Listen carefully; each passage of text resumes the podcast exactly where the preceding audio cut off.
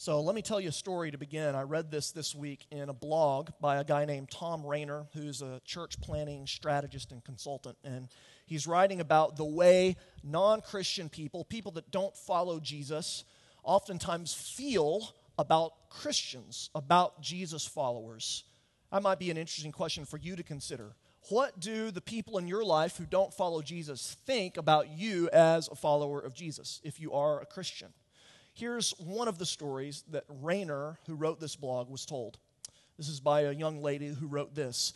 As a mother of young children, I joined the homeschooling environment when we decided to homeschool our kids, and we found ourselves surrounded by Christians. Of course, the kids would become friends, and we moms would chat while they played. And without a single exception, this acquaintanceship only progressed to the point that I had to make it clear that no, I did not want to accept Jesus as my Savior. And no, I would not be attending their church. Then the Christians never called again.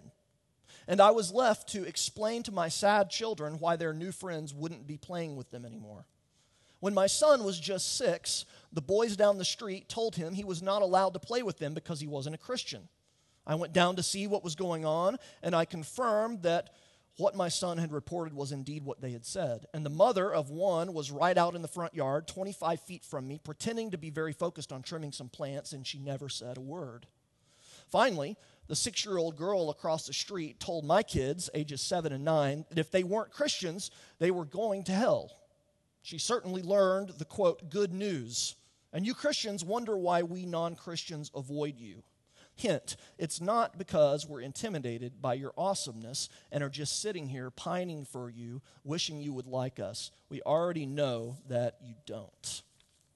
Now, when I first read that, I got a little defensive. I wonder if that's how you feel when you first hear it.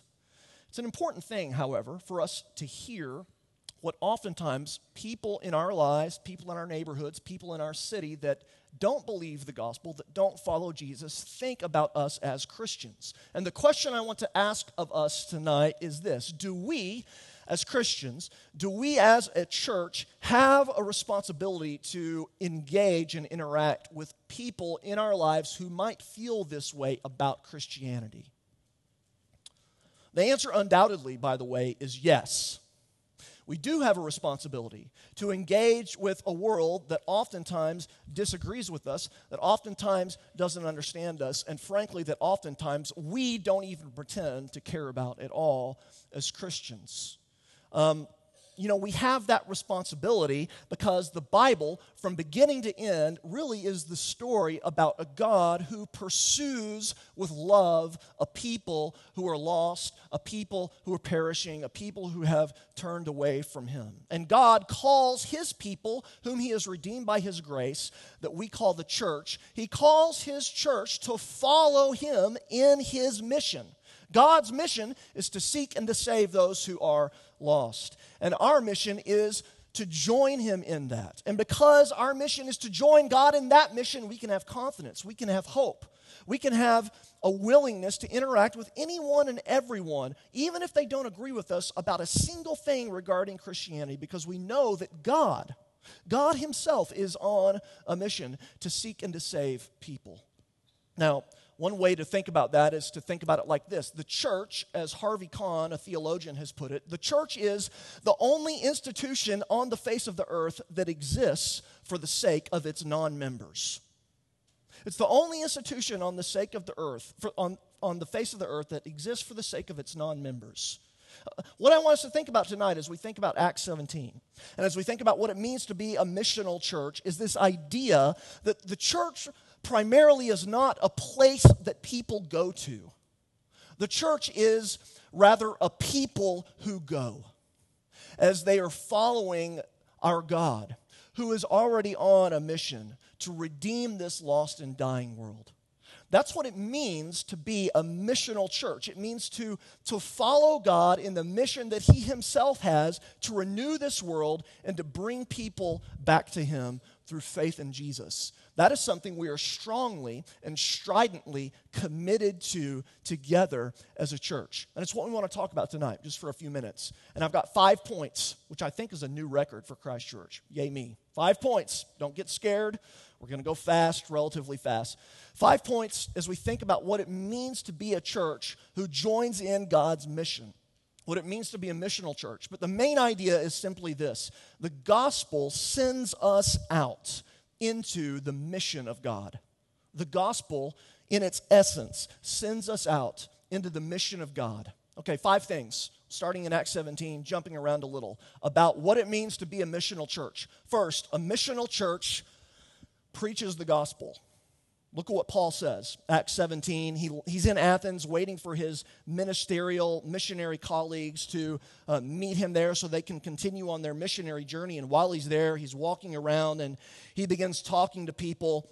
And these people take him to the sort of the meeting place, the Areopagus of the philosophers of ancient Athens. And the reason they take him, look there in verse 18, is because he was a preacher of what? Foreign divinity is what, they, is what they called it, but really what he was preaching is Jesus and the resurrection. You see that there? Paul came to Athens, and what he did was talk about Jesus. Now, we've talked about this as a church already. Our primary, foundational, core identifying principle and value is the idea that the gospel changes everything. It has the power to reshape, reform, and renew our lives individually, our life together in this entire universe.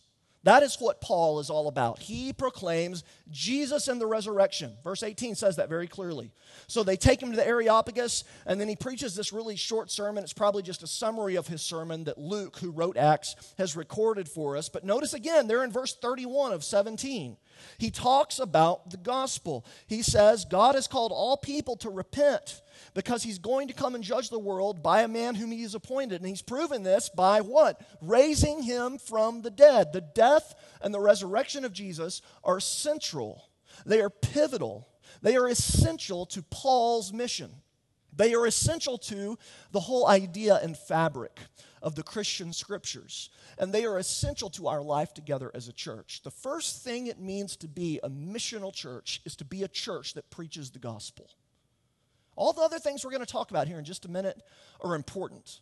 But we can do all of those other things, and they're not going to matter at all if we are not first and foremost a church that talks about, teaches about, prays about, thinks about, acts about, proclaiming and believing the message of Jesus, the gospel. We've talked about that a lot in our young life together, and we will continue to talk about it. The message of the gospel is powerful enough to change everything. A missional church is a church that embraces that truth. The gospel is that Jesus, in his death on the cross, forgives us of all of our sin, that we are completely wiped clean because Jesus takes God's just punishment upon himself that we deserve for our sin. And then in Jesus being raised from the dead, we are assured that through faith in him, we receive new life, both into eternity and also now. Jesus died and was raised so that we can be forgiven. And we simply receive that by faith. We don't have to work to earn God's favor. Jesus has earned God's favor for us in his death and in his resurrection. We merely trust that Jesus has done all that is required for you to have renewal, for you to be brought back again to God. That is the gospel. It's, it's news about what's happened to Jesus. And it's good news because when you believe that it happened, when you believe that God sent Jesus because he loves you to die for you, you experience forgiveness. You are granted a righteous status before God. Your whole view of the world, your whole view of yourself, your whole view of God is radically altered. A missional church is a church that preaches the gospel. Second, a missional church confronts cultural idols. A missional church confronts cultural idols. Back in Acts 17, Paul says, or Luke says, Paul's waiting for his buddies at Athens, and his spirit was provoked. Another way to translate that, angered. It's not too strong of a translation. His spirit was provoked within him. Why? Because he saw that the city was full of idols. Now, I've been to Athens. I went there a number of years ago, and still today, 2,000 years after Paul experienced life there, there are remnants of statues of stone and marble and even wood all over that ancient city.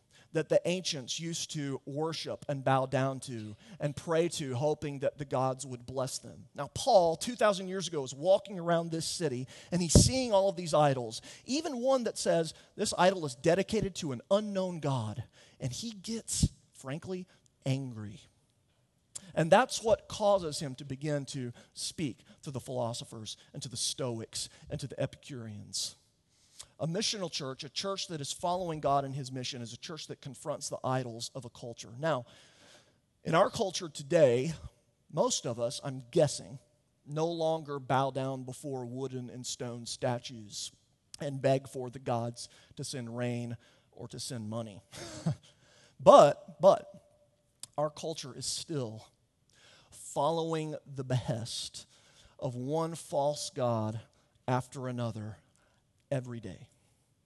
You see, you see, an idol is not necessarily a literal physical statue of a God. Uh, an idol is, is anything that you long for in your heart more than anything else. And our culture today has any number of idols that dominate the conversation that goes on in our society. I wonder what idols tempt you to worship. One way to answer that question is to ask yourself, what would I die if I, what would I, why, I'm messing this one up. If I lost X, I would die and not be able to go on. You know, fill in the blank. If I only had blank, then I would finally be happy and content. Whatever it is you fill in the blank with in your life to answer that question is very likely an idol in your heart. And a missional church exists to confront the idols that captivate and hold our culture hostage. That's exactly what Paul's doing here. And the reason that's so important is because oftentimes we as Christians merely want to change people's external behaviors.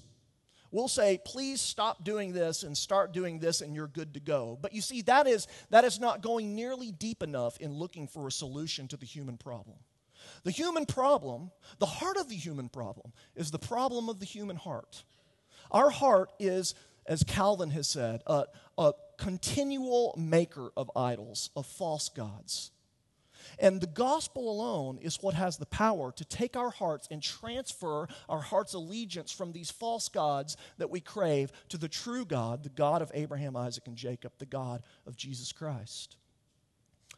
Maybe the idol that we're facing today, above all else, is the idol of materialism. If only I had X amount of money in my bank account, I would finally be content. Maybe the idol that we're all facing is is the idol of relation, relational fulfillment. If I only would finally meet that special someone and they would sweep me off of my feet, then everything would be fine with me. Or if the person that I thought was going to sweep me off my feet, that I happen to live with now, finally would actually do it, then everything would be okay with me. Maybe the idol of our heart is just individualism if everyone would just sort of leave me alone and let me do what I want to do when I want to do it, I would be fine. We all have our idols. We all have things in our culture that we tend to bow down to and worship. A missional church calls people out of the worship of idols, which is vain, which is fleeting, which is only going to lead to futility, and calls them to the only worship that will satisfy the human heart the worship of the living and true God, the God of the Bible, the God that gives us grace, the God that has revealed himself to us in Scripture. A missional church is a church that preaches the gospel first. Second, a church that confronts cultural idols is a missional church. Third, a missional church contextualizes. Big word. A missional church contextualizes. What do I mean by that? Mainly, what I mean when I say a missional church is a church that contextualizes is I mean that a missional church preaches the gospel and confronts cultural idols and seeks to love people in a way and with a method and using language that the people to whom it's ministering will understand. Now, think about this. Think about maybe if you've been in church for a while, you've probably known someone that was called to the foreign mission field to do ministry work. say you know someone that was called to do foreign mission work in Japan or in Africa or in Eastern Europe. Now, almost always, when an American is called to a foreign mission work, what they spend the first year or two years doing is what? Learning the language, learning the culture, understanding how to how to literally speak the language of the people they're going to minister to. They, they begin to understand the context to which they are ministering. And, and really, that's exactly what Paul is doing here in Athens, too. Notice what he does when he's preaching to these people in the midst of the Areopagus. He quotes in verse 28 two pagan Greek poets. People that the, the, Greek philosophers that were listening to Paul would have clearly, definitely been familiar with. And he takes their language, he takes something they would understand. He uses, so to speak, an illustration that makes sense to them, and he applies that context, that language, that illustration to his proclaiming the gospel of Jesus Christ. You know, if you read through Acts and you see in other sections of the book, like in Acts 14, when Paul's preaching to a bunch of Jewish people, he doesn't quote pagan Greek poets. He talks about the law of Moses, right? Because that's their language, that's what they're familiar with, that's what they're going to understand. To be a church that contextualizes simply means that we work to understand how best to proclaim the unchanging gospel to a constantly changing culture. It means that we work hard to listen to the things that the people in our city are up to the, the music they listen to, the kinds of clothes that they wear, they wear the, the sorts of struggles that they face, the conversations that are going on in the neighborhood. We want to understand our context. And the gospel doesn't change, but the way we interact with people about the gospel does change based on what those people are going through. Now, it's a very, really a very simple concept. But it's been amazing how naive the church has often been in applying it. We tend to think that quote, church should look and be the exact same, no matter if you're in urban Detroit, suburban San Antonio, or Northern California. Now, the gospel is the same. The gospel has the power to change, but three churches in those three places would and should look different. The dress is going to be different. The music is going to be different. The conversations are going to be different because the people are living in different places and dealing with different issues. That's what it means to be a church that contextualizes. It's very, very important. And that's something that you can, as a part of Christ Church, help us in. Especially those of you that have lived here for many years. You know better than most what are the particular struggles, the particular idols, the particular needs of the people of suburban San Antonio, Texas in the year 2014. What are the ways that we can present ourselves and, so to speak, clothe ourselves so that the gospel will be more commendable and more beautiful to those that so desperately need to hear it. Those are the sorts of things that a missional church thinks hard about. And so I want you to know that this is something we strive for at Christ Church. Uh, and we're, we're not there yet. We want to get there. I want you to know that, that nothing, we're not trying to do anything just because that's the way we've always done it or because um, because that's just sort of uh, haphazardly how it came together. We want to intentionally think about how we can both be faithful to what the scriptures call the church to be and contextualize our message in a way where people in our city are going to understand it. That affects the way we dress when we come to church. It affects the kind of music we play when we come to church. It affects the language and the words that I use as I preach. Everything is affected by the idea that we are to we are to take the gospel, which is not changing, to a culture that's always changing. It requires wisdom, it requires listening, it requires humility. But a missional church is a church that contextualizes, that cares enough about the people of the city to work hard to speak in a way that they're going to understand. Fourth, a missional church is a countercultural community. A missional church is a countercultural community. And I'm going to use a different text from Acts for this one. Uh, before Paul gets to Athens, Luke is writing about the early church. And in Acts chapter 2, verses 42 through 47, he sort of lays out the early life of the church. It's like a summary paragraph. He talks about how the believers in that day hung out together, they studied, devoted themselves to the teaching of the apostles, the Bible, to fellowship, to communion, to prayer.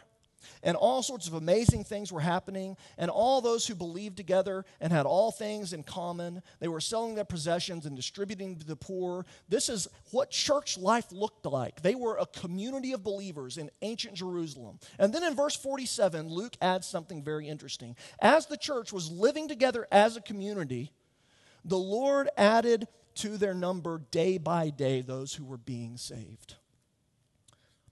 You see, I think one thing we can take from just those few verses in Acts 2 is this the nature of our life together as God's people is in itself a witness to the truth of the gospel. Lesslie Newbigin is an old theologian and missionary that said that the church is the hermeneutic of the gospel. Hermeneutics is uh, the study, the interpretation of Scripture. And what he meant by that is that people are going to interpret whether or not Christianity is true and valid largely by how they experience our community.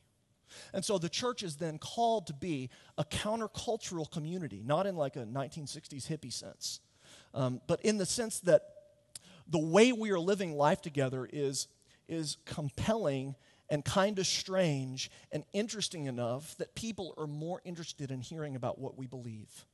You see, when, when a community, let's think about this practically, when a community of Christians is together and they are acting in a radically generous way with one another, when they are giving both money and time and resources to help one another out and to help out other people in their city, that is, this might, shouldn't surprise you, that, that is really weird. That's really extraordinary. It's really unusual to give away money and time for the sake of other people and not expect anything in return. It's, it's in its essence communicating something distinct and special about what's happening here. It's missional. A- another example when a community of people in a church refuse to, to speak ill of one another when those people are not present, when they don't gossip about one another and slander one another and make fun of one another when those people aren't there, but rather they speak respectfully and kindly and lovingly about others, even when they're there and even when they're not there. That is, in itself, a radically countercultural act that people are going to take notice of. When a church is loving one another so well that we know deeply about what's going on in one another's lives that we're praying about very specific, very real needs with our friends together as a church. That is in itself radically countercultural. Most people don't have friends where they can tell them everything going on in their life, where they can share their, their darkest fears, where they can share their deepest worries and know that they're going to be treated with, with love and with respect. That in itself is deeply countercultural. You see, these sorts of normal Christian practices being the church together is a way by which God draws people to himself. You see, God could just snap his finger and everyone that he wants to be saved would be saved. He could do it that way. But he, he in his providence, decides to use messy, broken people like us together to show how good he is, to show how great he is. It's as if he's saying, if God can take a group of people like us and form us together so that we love each other and care for each other and give of ourselves for each other and, and pray for each other, then he, there really is something special to this Christianity thing. See, a, a missional church is a church whose very community is itself a witness to the truth of the gospel. So, four things so far. A missional church preaches the gospel, right? A missional church confronts cultural, cultural idols. A missional church is contextual, and a missional church is countercultural in its community. Last thing, if I can remember it, I'm not used to five points. Ah, yeah. A missional church welcomes and expects skeptics. Uh, lots of places in the Bible we could turn to think about that. Uh, one good one, I think, is Colossians, a letter of the Apostle Paul, chapter 4, verses 5 and 6, Paul says this Conduct, conduct yourselves wisely toward outsiders, making the best use of the time. Let your speech always be gracious, seasoned with salt, so that you may know how you ought to answer each person. Interesting verse, but what I think is important is that what's assumed there is that we're going to have relationships with, quote, outsiders, people who don't yet follow Jesus Paul actually assumes that in many places. Another example is in 1 Corinthians chapter 14 when he's writing about what Christians should do in their worship service. And he's talking about speaking in tongues and prophecy. And this is not a sermon on those issues, nor will we preach one soon. But one day, when I get enough courage, um, we'll preach on that. But the point for our purposes tonight is that Paul's saying when you speak in tongues without an interpreter and you prophesy, the people in your worship service that aren't Christians aren't going to have a clue what's going on. So don't do it. And if you do do it, make sure it's done decently and in order. In other words, Paul is assuming in his letter to the churches the presence in our lives of people who don't follow Jesus, of people who are skeptical about Christianity, of people who doubt, of people who may vehemently disagree with us. And so, to be a church that is following God and His mission, we want to commit ourselves to being a church that, as I've put it before, has no closed doors. Every avenue of our church is an open door for people who do not believe Jesus is the Lord, who are not Christians, who are not following Him, who are not convinced to come and interact with us. Another way I think that is well put is this our church will not, does not have a, a missions department or an evangelism department. Everything we do is missional. Everything we do is is tinged and seasoned with evangelism. Everything, the worship service, our small groups, hanging out together, one on one time, is a place where we invite, welcome, and even expect those who aren't in agreement with us when it comes to Jesus. May we be a place where someone who doesn't agree is welcomed and not shouted down. May we be a place where we can receive important questions from someone who is not yet a follower of Jesus and discuss those things with them wisely and humbly. May we be a place where we feel comfortable inviting our family and our friends and our neighbors who don't know Jesus, knowing that we're not going to unnecessarily offend them. May we be a church that is following God and His mission by always expecting people to be in our atmosphere, swimming in the waters of Christ Church, who aren't quite there yet. That's, that's what it means. It's what it means to be a church that is on mission. Maybe to summarize everything I'm trying to say to you, everything that I believe God has called us to be and that we want to strive for, is that we want to be a place that very simply and very essentially and very bluntly follows Jesus when he says, I did not come for the righteous, but I came to seek and to save those who are lost. We want to be a church that exists for those who are not yet here. Christ Church does not exist for you fundamentally and primarily, it exists for the glory of God.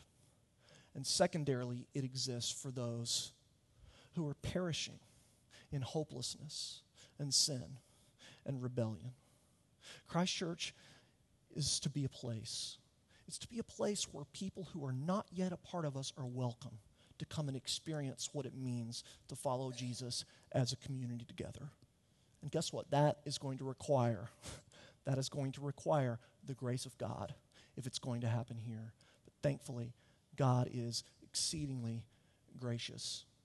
May we be a church that relies on God's grace as we follow Him in His mission. Let's pray.